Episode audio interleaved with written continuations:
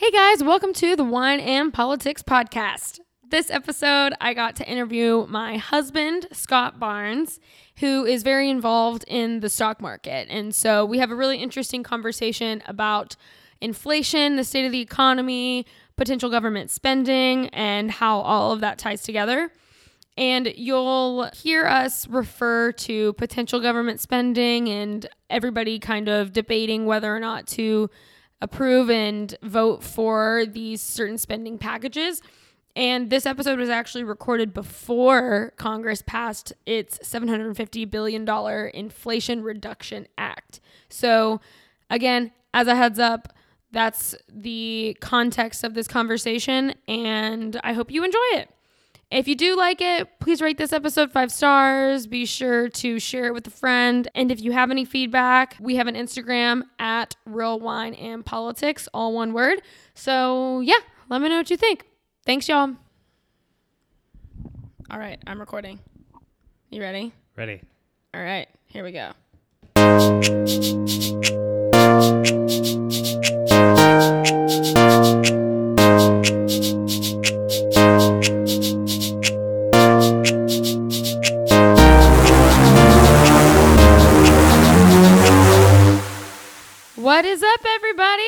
Welcome back to the third installment of the newly improved Wine and Politics podcast, formerly known as the Uncancelled Podcast. We have since rebranded, and now this podcast purpose is to bring two people with differing points of view together or who have different things to offer to the table, bring them together and have a conversation and try to find common ground. Woo woo! Although our, our views are, are pretty common. are pretty similar, but you have different views about, say, the economy as an example than I do because you're more involved with it on a day to day basis. Would you agree? I guess so, yeah. You didn't let me get to the good part of the introduction. the best part is that while we get to have these awesome and educational conversations, we have to be drinking wine. Ooh. uh, so, my third guest today, I'm super excited to introduce, is my husband, Scott Barnes. Hello. Happy to be here. Yeah, I am thrilled to be on. You don't think I forced you into this? No. I kind of did a little bit. Yeah. That's okay. That's okay. You're here. You're being a good sport. So, Scott, tell me what wine we're drinking tonight. We are drinking the Kim Crawford Pinot Noir from New Zealand Ooh. 2020. 2020, whoop whoop. The year everything kind of went to hell. Yeah. All right. Well, I don't feel like you need much of an introduction, but for those of you who don't know you, how about you tell us a little bit about yourself, Well, my name is Scott Barnes. also known as Barnimal. Barnimal on on Twitter. um, but uh, I am a stock trader full time. Um, been doing it for a year full time, and uh, in the markets for six or so years, seven years. But yeah, I uh, did my CPA, worked in public accounting for a while, and now I trade stocks full time with friends through the internet. I'm going to brag on you for a second. You have built a following on Twitter, haven't you? You have about 5,000 followers or so, 6,000 now? Yeah, 6,000 Twitter followers. I mean, it's not, I didn't even care about that. Um, I just wanted to trade stocks and post ideas I liked. And I made so many friends through all that Yeah. and um, learned so much through mentors and basically just people I met online. I, learned a lot from my dad, but Yeah. um, was able to build a pretty big community within the stock trading, options trading whole community that exists out there. It's called FinTwit. FinTwit. like Financial Twitter. Financial Twitter. Yeah, but that's kind of where I reside. I'm in a few stock trading Discord. It's called Discord, uh, the app. And There's what is different it? Rooms. What is in? What is the Discord app for those of us who are not familiar? Basically, like a group where, or it's a it's an app where you can make your own kind of group or chat room, and you can customize it and do all these different things with each chat room. You can have different floors in each room, and But like, what's the main to- idea behind Discord? Like, what's it for? basically, essentially, it's just a group chat Oh, but it has all these different capabilities. cool. So Yeah, it's safe to say you were pretty well versed in financial Twitter, the financial industry, and Yeah. what's going on in the stock market as well as maybe the economy, huh? I do it every day, so yeah, yeah, I have to be, or else, uh, else I'm gonna have a bad time. Okay, perfect. Well, I think with that being said, we should just go and jump right in, shouldn't we? You want to? Let's do it. Let's do it. Okay, so the first topic I want to discuss is inflation. And before we jump right into it, I want to just give you a little bit of structure. I really want to talk first about what inflation is and how inflation happens and then how it's impacting Americans. And then after that, we can jump into, you know, government spending, political policies that resulted in this situation that we're in right now. Then I want to know a little bit more about how that's impacting stocks. Sound good? Perfect. Okay. Do you want to start out with just like what is inflation? Inflation means that there's too much money supply and the value of the dollar um, decreases, so you can or you're, you use more money to purchase less goods and services, mm-hmm. and that's because there's an oversupply of money. So, like, my paycheck doesn't change, but the price of oil does. It goes up. So Yeah. now my paycheck doesn't pay for as much oil or gas, Or anything, in my car, potatoes, or- apples, oranges, just food. hot dogs. Uh, there was a there was a rumor that inflation was impacting Costco's hot dog prices. really? Yeah, it, it was kind of funny. Um, they, they there was a news story that came out. It was fake, but it said that the price of inflation's uh, instead of Costco's one dollar hot dogs, they're now two dollars, and everybody panicked. The for- horror. FinTwit panicked for a little bit. It was hysterical. so That was just like a, a troll, a rumor. some news account put it out there or something, and it was a joke. Okay.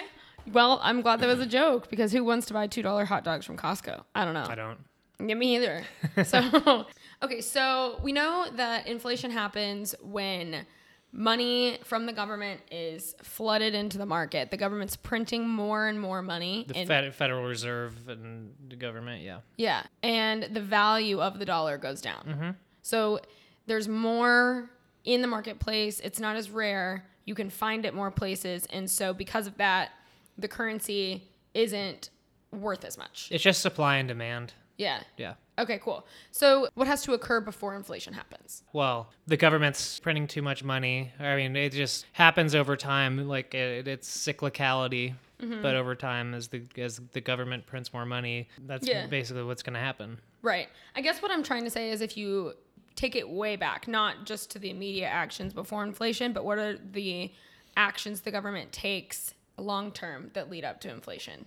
A lot of it has to do with trying to spend money and artificially stimulate the economy when you are in some sort of a crisis. And we saw this during COVID. It's just like, Mm-hmm. and it, yeah, and, and it also happens when the government is spending and spending and spending and increasing our debt, right? right. And because- that's with you're seeing that right now with the semiconductor bill, the Build Back Build back better. Wars plan,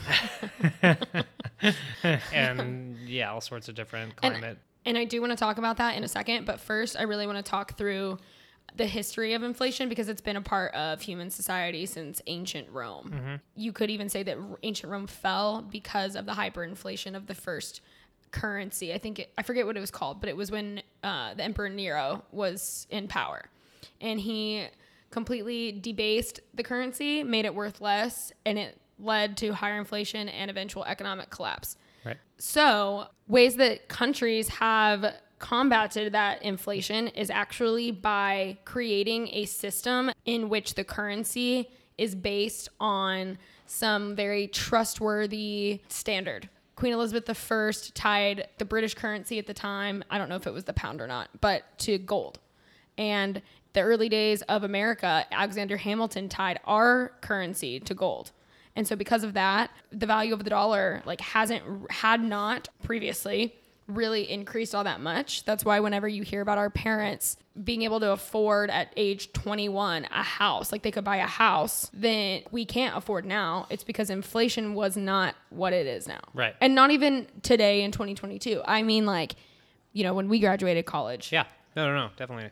So, understanding that currency needs to be tied to gold That's a big deal because gold is trustworthy. Everybody understands that that's a valued It's commodity. The gold standard. Exactly. Um, did you know that President Nixon, a Republican president, took us off the gold standard and put us like set the dollar against just faith in the American why economy? inflation was crazy then. Yeah. Load up to to 1981, where Jimmy Carter, where that was the peak inflation, and now Yeah. that's where we are again right now. And now, yeah, now we're here now. And when you pair a faith based currency with, you know, really horrible economic conditions, the economic environment that we're in right now, we're in the middle of a recession. Actually, as of today, we were just pronounced in a technical recession. Okay. As of today. Do you wanna Because explain that's that? two quarters of negative GDP growth. so that's a like a, a defined recession, right? Yeah, but the the, the Biden administration doesn't want to Admit. admit. that, and they said that today. And even though we are technically in a recession, and they are trying to change the definition of that, it's a really Mm-hmm. timely timely topic. Right? I know. There you go. See, it all happens for a reason. Like as of literally Literally today, today, which July, whatever. July it is. 28th. Yeah. Well, there you go. So this is like kind of perfect timing. But just going back to what I was saying, so inflation basically just snowballs when you are in almost perfect economic conditions that we are, where people don't have faith in the economy, so the value of the dollar is going down, and the government is printing a bunch of money that is also driving the dollar down, and the government is also proposing all of these frankly outrageous spending packages to up our national debt. Yeah. Did you know our national debt as of today is 30 thirty point six trillion dollars, which comes out to for every citizen who pays taxes, that's like almost three hundred thousand dollars per Yeah. person that they need that they are already in debt. We've been digging ourselves a hole for quite some time. Yeah. And the other interesting part before we get into the policies and all that good stuff is I really do want to outline what happens when we increase our national debt because I literally learned in my economics class in high school that nothing happens. Like our teacher straight up told us that. It's wrong. Yeah. And I didn't realize it until I was just doing some research. And so what happens is when, you know, you your country reaches national debt, your interest rates go up, right? Which mm-hmm. means that you're still having to pay off and pay off and pay off debt that is a lot harder to do the higher up you go. And you can do that by, you know, raising taxes, which, you know, you see Biden's whole policy of taxing the rich, but there are not enough billionaires in the world mm-hmm. in the world to be able to pay off 30 trillion dollars, right? Right. That's one way, which doesn't seem like a good way. Another way is to sell off our debt to other countries. Nobody wants that. You, no, I mean everybody knows money is power. So why would we be selling power to countries that don't have our best interests at heart, especially China? They're our geopolitical adversary. You know, why are they buying up more debt? Why are we letting that happen? Yeah. And if your national debt is too high for other countries to to to buy because they can't afford it, what the government ends up having to do is buy their own debt. And what does that mean? That means additional printing of money in order to pay for it, which means hyper hyper inflation. This is what happened with like Argentina, Venezuela. Venezuela. Um, another one I read was in the 20s, right after World War One. Germany had the same problem. Their inflation was so high, there were Yeah. literally women who were carting wheelbarrows of cash to the grocery stores to buy food. Yeah. Inflation was so bad. And so when that happens, like you're literally bankrupting the entire mm-hmm. country. I mean, when you look at it that way, that's what we're all trying to avoid. So when you know people tell you nothing's going to happen with our national debt going up and up and up, it's just like we're sweeping the problem under the rug. We still have debt and nobody can pay it off. Right. So that's the situation that we're in, and that's why it's so important. I and I really do want to like just make people aware of that because I didn't know that. No, I agree. Yeah. So that is kind of inflation in a nutshell and government spending and why it's not as wise to spend money on policies and agendas that might not be essential during a time when we're in a state of inflation. Right. So, understanding that inflation is really impacting Americans and it's a big problem right now. Right. You know, like a lot of Americans can't afford what they could afford a year ago. Yeah, it's all a little bit more expensive. Yeah. And that takes a toll. I mean, I guess each American makes a certain amount, but now, well, I guess the inflation rate right now is nine. Of course, CPI was nine point one percent. So Is that like a record? It's the highest it's been since 1981, Wow. 40 year high. Literally since we got taken off the gold standard. Yeah. That's crazy. Okay, so knowing that Americans are kind of struggling to make ends meet now more than they were a year ago, how do you think it plays to the American public when Biden's administration is introducing budgets and policies and plans that are of a combined $6 trillion in additional spending? It's just a, it's just too much. Like, and a lot of it's like unnecessary things at this time. Mm-hmm. Like, it sounds great, but it's not. It's not practical. Yeah. So during COVID, I know the economy was stalled out. We were all, you know, in lockdown at home. And Trump had said, okay, well, let's release a stimulus, which may have gone a little bit too far, honestly. Yeah. See, I was thinking that mm-hmm. about the stimulus. I mean, yeah, I liked Trump as a president, and I thought he did an amazing job. But I mean, I mean, there was no other way to go about that time of crisis. Mm-hmm. Uh, although, I mean, it, it got excessive. I thought, especially when even when Biden got in, there was another stimulus that got pushed. Yeah, like he asked to put, like push another multi, or I think it It was, was, a like big. one It was a big point- one right when he got in. Yeah, it was like almost two trillion dollars before we'd even like the government had even spent the first trillion that Trump had, you know, pushed for. And so Trump's push for that trillion, Biden's push for almost two billion, plus his push for I think it, you know, all these uh, renewable energy policies, plus his Build Back Better plan, all comes out to six trillion dollars. And I was doing some research about it. And did you know that if you adjust for inflation, the amount of money that we're spending right now is more money than we have spent on the American Revolution, the Civil War, World War One, Yeah. World War Two, the moon landing, the Louisiana Purchase, the Transcontinental Railroad, and the interstate highway system combined.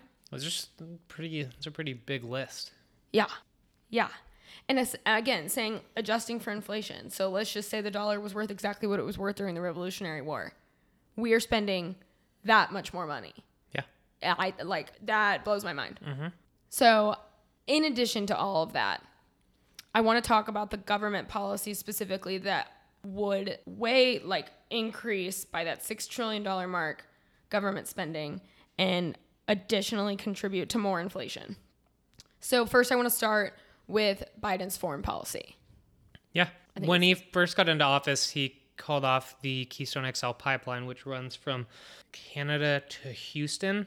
And this basically basically stopped the Domestic, domestic oil oil production. production here. That's a big deal. yeah, it's a it's a really big deal. So now all the oil is coming from uh, Russia and uh, Saudi Arabia, obviously. Yeah. so I pulled some stats at the beginning of January in 2021, right before he took office, before he shut down the Keystone pipeline, gas was 189 a gallon. Yeah, and now it's four. It, it peaked around Like- five thirty, five five five fifty for premium in Texas. Oh, really? Okay. Um, I I got uh, 468, but Oh, really? that could have been. Yeah, that was probably regular. Uh, Yeah, I, that I was in, paid like, five. mid-June. I know at a gas station. You stuff. did? but in California they were paying like eight fifty. Yeah, I think that was like the national average or something. Yeah, But what is that? Like it's a almost 150% increase Mm-hmm. in price. yeah, Okay, so then okay, so he shuts off the Keystone pipeline, which really puts a halt on domestic oil production. And at the same time, he lifts sanctions off the Nord Stream 2 pipeline,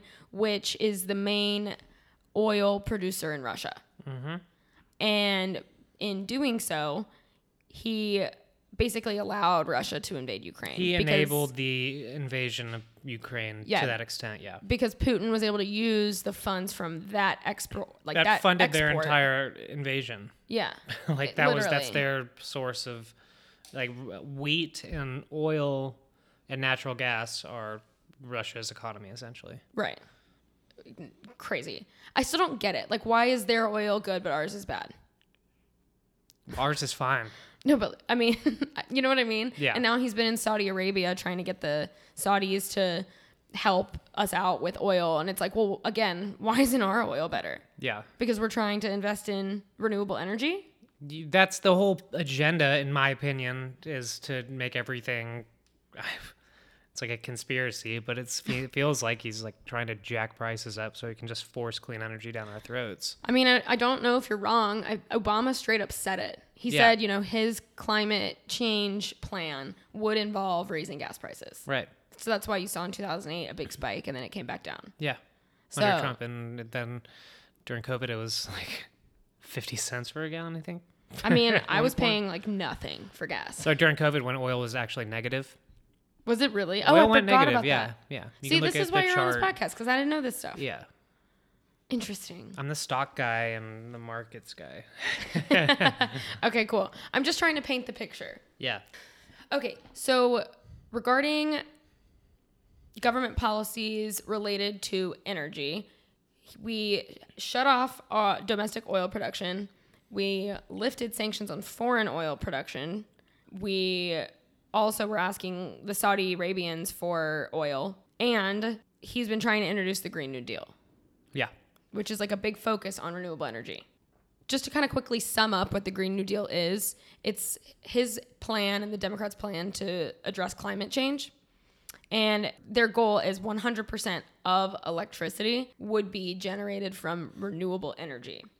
They also want to digitize the power grid, update all buildings, all buildings to be energy efficient, and overhaul the Solar. transportation. Yeah. Well, yeah, but like what happens if it's a cloudy day? Yeah. Solar's not practical. Sounds good. It's just not. Yeah. I mean, wind energy sounds good, but Yeah. it's just like Yeah. So, too hard to implement all that. yeah, okay, so I was actually looking up some stats about just energy consumption around the globe, and renewable energy only makes up like 2% of the entire world's energy consumption. Fossil fuels, you know, oil, gas, and coal make up 84%, Yeah. which is just that's totally make that's reasonable. Yeah. which is 2% less than 20 years ago. And the way that our world is evolving and continuing to innovate and, you know, making everything easier and more efficient with technology, technology requires so much more energy, you know, to be produced in order to operate. Like think about robots As on- things advance, you need more resources, energy. yeah. Like you're not going to get that by just using solar and all this stuff. Well, exactly. It's like the push for renewable energy isn't outpacing the demand for overall energy. I mean, you're going to have to figure out a way to keep up with it. Because think about like robots on a conveyor belt. You know, if you're Procter and Gamble and you're manufacturing toothpaste or something, like you probably don't have factory workers in an assembly line working to put all of the pieces of that toothpaste and toothpaste tube together. It's probably robots. How do the robots operate? They need power. Mm-hmm. You operate them through power. How do you get power? Through electricity. electricity, And how do you get electricity? Through energy. I don't energy, know. Oil, gas. Yeah. Yeah. It's just all powered by yeah. And the other thing too that I wanted to point out about just renewable energy in general, a lot of what goes into the renewable energy production, so think solar, think wind, is actually mining for minerals like silicone, um, other metals that you literally create the motors with. Lithium. Lithium, thank you, Mm, that's batteries. A big, that's a big one That's in big the in the stock space. There you go. Yeah, exactly. But that actually means if you want to increase your output of renewable energy, you have to uh, collect more raw materials and minerals like that in order to produce and create, manufacture the parts for it, which means mining, mining more minerals. Yeah.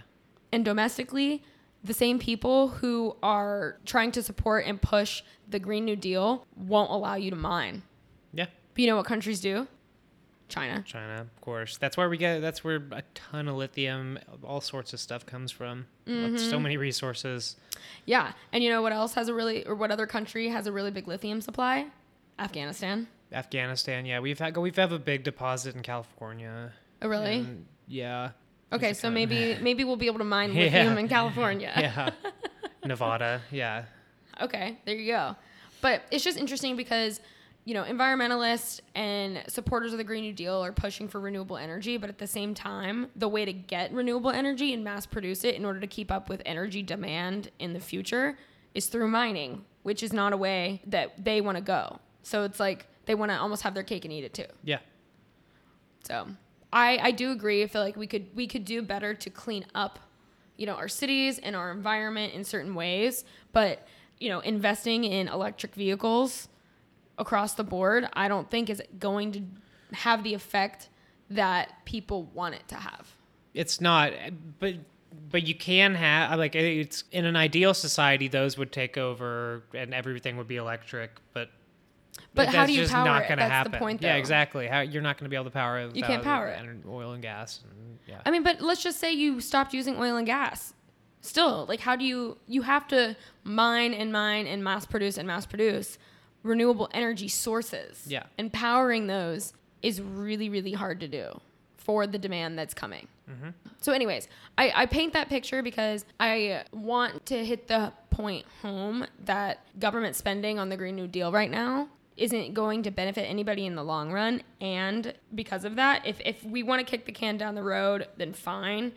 But right now, in the state of the economy we're in, it doesn't make sense to push that agenda. yeah. In order to control inflation, you can't do that right now. Yeah, exactly. On the subject of just spending money that we can't afford to spend right now is another example of government policy that might not be the smartest to introduce, which is the Build Back Better plan. It talks about bringing universal preschool to families, um, you know, giving tax cuts to families and stimulus checks to them on a monthly basis for childcare. Um, the government says it's going to pay households up to $300 a month per child to cover the cost of food and housing and healthcare and all that stuff. But it's like, where is that money coming from? That's, you know, it's coming from us. Yeah. And we can't afford to pay for it right now. Taxing us when we are still trying to save money ourselves. Yeah. Taxing us extra. And Yeah. it's like, you can't ra- raise taxes when inflation's out of control. Mm-hmm. And that hurts like middle class families a lot. Or Yeah. middle class, like, and I guess focuses on the middle class, lower class. Because some, like, people aren't making as much money. I mean, they're, they're making money, but sometimes their salaries aren't reflective of inflation. So they're not getting Mm-hmm. the raises. So they're just getting, they're, they're just forced to pay more in taxes when money's the hottest commodity to have right now. Yeah, yeah, for sure. And so it's just you know all these all these ideas sound good in theory, but in practice, is it worth it right now? No. I agree. Yeah. Yeah. yeah. So all this to say, with the state of the economy right now, how inflated at the American dollar has become, the fact that we're in a recession, the fact that the government is talking about spending more money on a lot of policies and agendas that don't make sense for the time that we're in right now. It's just not the time to be spending all that kind of money. Right. We would just increase inflation more. Yeah. Just keep digging ourselves a hole. So, you know, we have talked about what inflation is, what like what happens during inflation and what leads up to inflation. We've talked about the government policies that affect the economy and result in inflation. So, now I really do want to ask you to kind of take the floor. I want to know what impact inflation has on the stock market. Okay. Well, I can drive. Um, well, it has a lot of impacts on the stock market. You- You're, you're going to see generally when there's high inflation, we're going to, you know, end up into a downward cycle. Um, Like economic cycle. to yeah, a downward economic cycle, but like you'll see the major indices decline as indicative of a recession. Okay, so when you say major indices, like what do you mean? The S&P 500, the Dow Jones Industrial Average and the Nasdaq. And so what are the index indices like how do they represent the economy as a whole? Each indice or ind- Index. index, sorry. it's the wine. It's the wine. Um, each index is comprised of certain companies. The Dow is more blue chip weighted, less stocks, more high quality blue chips, essentially companies that are never going away, uh, household brands. So give me an example. Like list off a few companies that are in the Dow. Coca Cola, uh, Exxon Mobil, Procter and Gamble, uh, Home Depot. There's, I mean, Mm-hmm.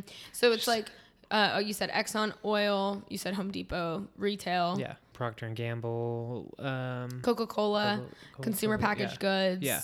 Procter and Gamble, household goods, Yeah. and consumer goods in general. just the biggest companies. Um, across industries, across industries, across yeah. all almost all industries, you could say. Yep. I know you know there's some healthcare in there, there's some tech in there. So is it fair to say that an index is basically a group of stocks that represent the economic like economic industries across the board? Yeah. Okay. So when an index is down, what does that mean? An index is down uh, generally means that the majority of that, the stocks that make up that index are down. Okay. Or uh, like one of them's leading. It's much. It's easier for me to talk about the Nasdaq, Mm-hmm. uh, which is more g- growth tech, basically just growth focused. Um, Okay. so that's like Amazon, Microsoft Okay, so all the companies that are just like thriving right now. that have been thriving. Yeah, That that's that's that's the high, the high, fast pace super growth. Is uh, Google or Alphabet? Google, Alphabet's in there. Okay. I mean, the main one, the main stocks are, I mean, the Things, uh, Meta, well, Meta, like Facebook. Facebook, uh, yeah, um, Netflix. Uh-huh. You you see all those go up a ton during a bull market. Um, those will be the fast, high growth companies, which means And, you're gonna. and what's a bull market?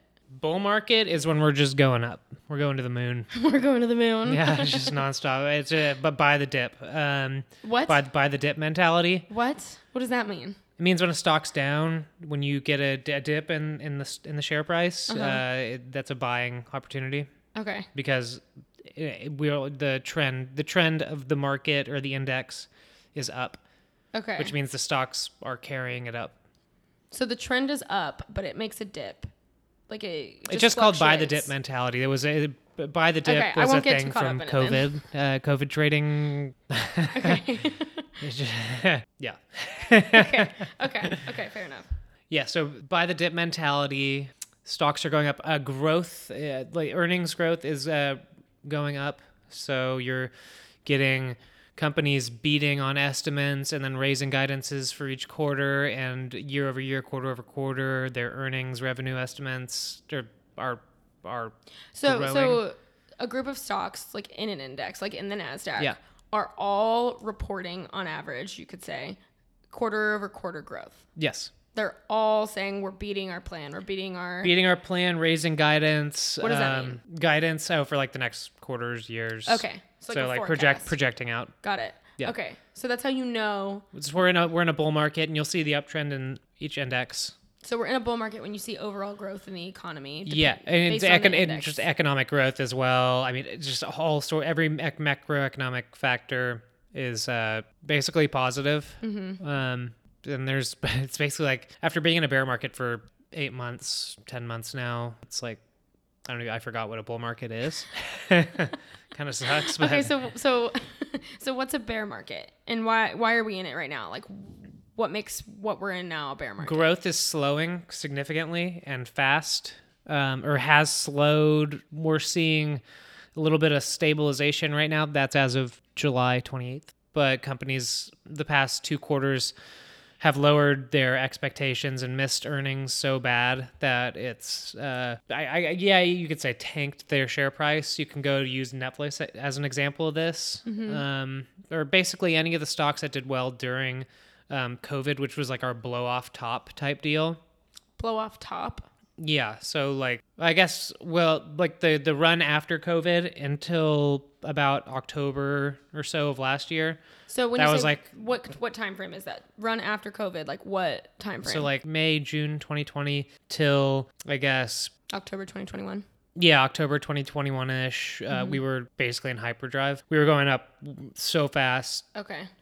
that it was like unsustainable So honestly, the recession was almost imminent. yeah uh, people saw this coming and the more money we were printing the more people were able to to buy stocks and the more money we were printing during covid and everything gave people more money to spend at on goods services uh, products whatever And when that slowed down, and when it slowed down and when the money stopped when when basically we stopped printing money you could see that in companies earnings Well, do you mean like when we continued printing money and money wasn't worth as much because of inflation? that that too yeah okay. Just want to make sure because I, I want to like understand. it, it's that it's both of those uh, a little bit of both Okay. But basically, it's when companies were not making as much money from the consumers that they Yeah. had been making money off yeah. of. So then it's like, oh, their growth is slowing, and it's like, oh, Because you wonder why, and they're money. they're not they're not getting as much money to spend, and money is worth m- less, so people want to save more. Um, Yeah. So they're not spending it on frivolous things either. Mhm. So they don't have as much discretion. Exactly. income. Yeah. Yeah. And you're seeing that quarter over quarter right now. and that's why we've been technically in a recession for the past or technically we are in a recession and the past two three quarters have been very bad for all growth companies and most stocks in general So does a bear market indicate a recession? they're hand in hand What comes first? Like uh, bear market usually will precede a recession because the government won't won't want to call it a recession could until you too late theoretically say that a bear market causes a recession because the stock market as a whole investors are kind of i mean i guess not yeah like they've lost confidence? yeah yeah yeah yeah, i guess so yeah you I mean, I don't know. way. Like, you know how No, correlation doesn't equal causation. I'm asking. I'm just asking. I mean, I guess you can look at it that way to an extent. Interesting. Tell me more. But yeah, oh yeah, so I'll just talk on this. Like you can see if you pull up Netflix's uh, yearly chart, it's up it's down to yeah, go to the year to date. It closed at yeah, 226 today. Um, but it's down from 700. Whoa. So you're seeing like the effects of inflation on that. That's just the one that I know the best cuz it got absolutely demolished and people play options on their earnings quite often. And, and so help me understand like why exactly Netflix's stock price went down. Obviously, their company was reporting slowed growth or they weren't meeting their numbers. slowed growth, subscribers dwindled, um, people canceling their subscriptions, sharing subscriptions because they didn't want to pay for their own subscriptions. It, just a whole bunch of things. But Mm-hmm.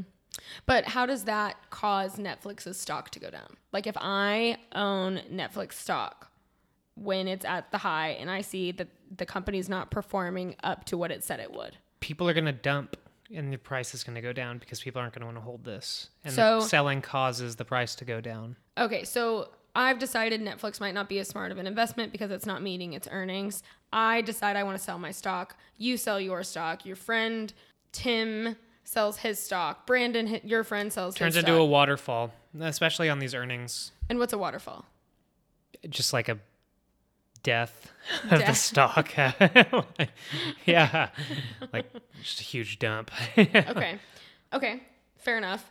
So, okay, so we've been in a recession for two quarters now. You you said earlier that the economy has stabilized. What do you mean by that?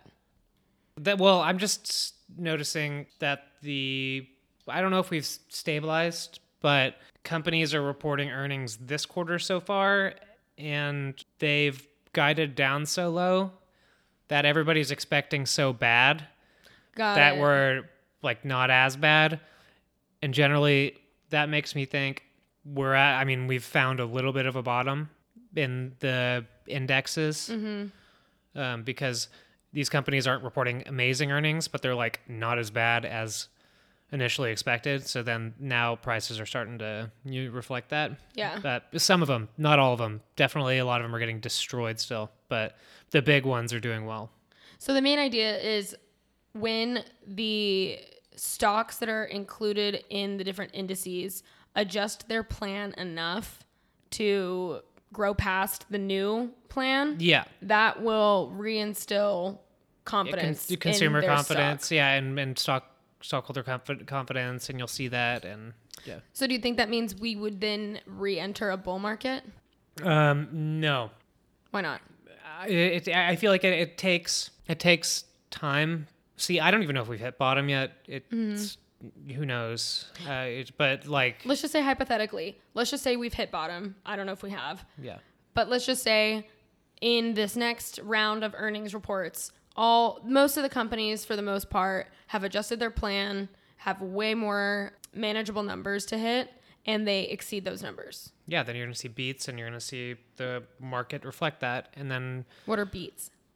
earnings beats, revenue beating expectations. Oh, like earnings actually, per like, share beating expectations, Exceeding expectations. Got it. Yeah. That makes sense. But that that's just like a kind of how I see it. There's a lot of people that'll say a diff- bunch of different things, but this is just earnings is like the biggest thing in the stock market Yeah. for drive things. Okay. How would you say the stock market has been influenced by the Fed raising interest rates to try to combat inflation? Initially, it was a huge issue.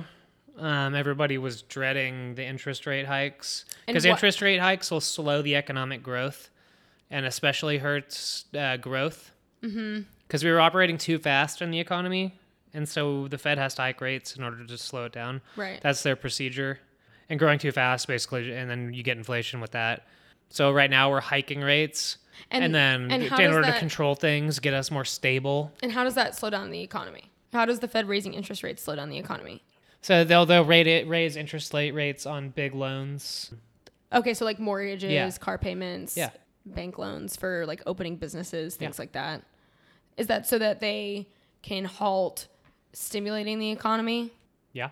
Okay. So raising interest rates means that you're almost discouraging people from borrowing money in order to spend it in the economy, Yes, right? correct. Okay. So that means that there's more money pulled out of the economy. Yeah. More people, like you said earlier, are saving their money.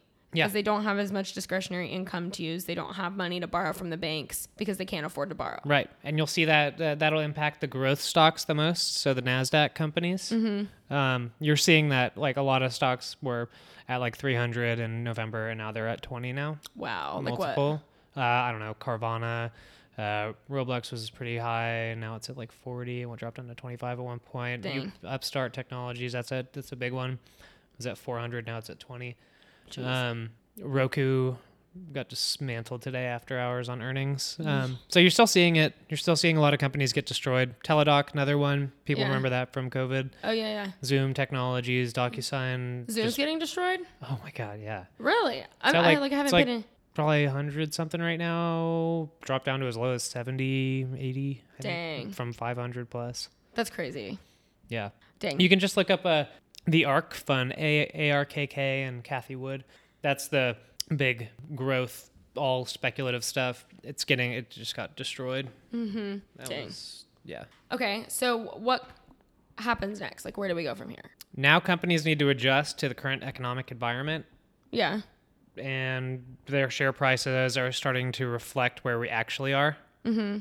The big companies that are too big to fail are starting to look good again, but the speculative growth stocks still looking sketchy. Okay. So, what do you pay attention to? Like, Stock wise, Yeah, like when I, you know, what are your like what are indicators that you are looking to make decisions based off of? everything. like, Okay, so if you could leave us with any, you know, words of wisdom as far as the economy is concerned, how to play your stocks maybe right now in the economic envi- or in the, you know, yeah, economic environment in our recession that we're in, you know, what would you say? I would say still be careful. We're not even, we might not even be closely out of the woods.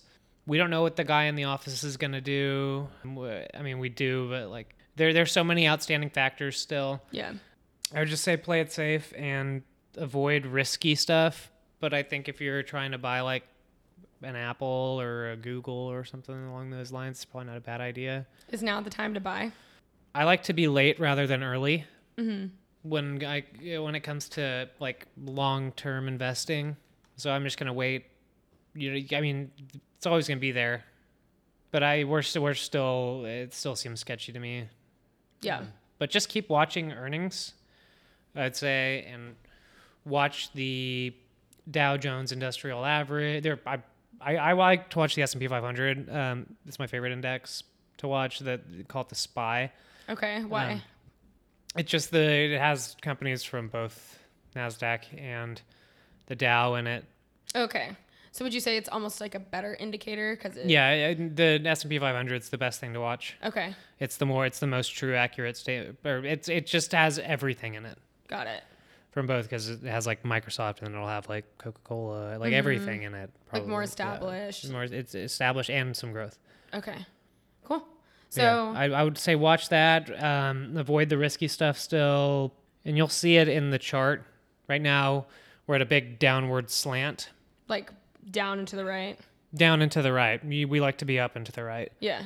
So once these indexes establish a base, who knows where it could be, but it's nice to see companies actually were starting to respond well to earnings again when it was a two quarters, three quarters of just getting destroyed. Yeah.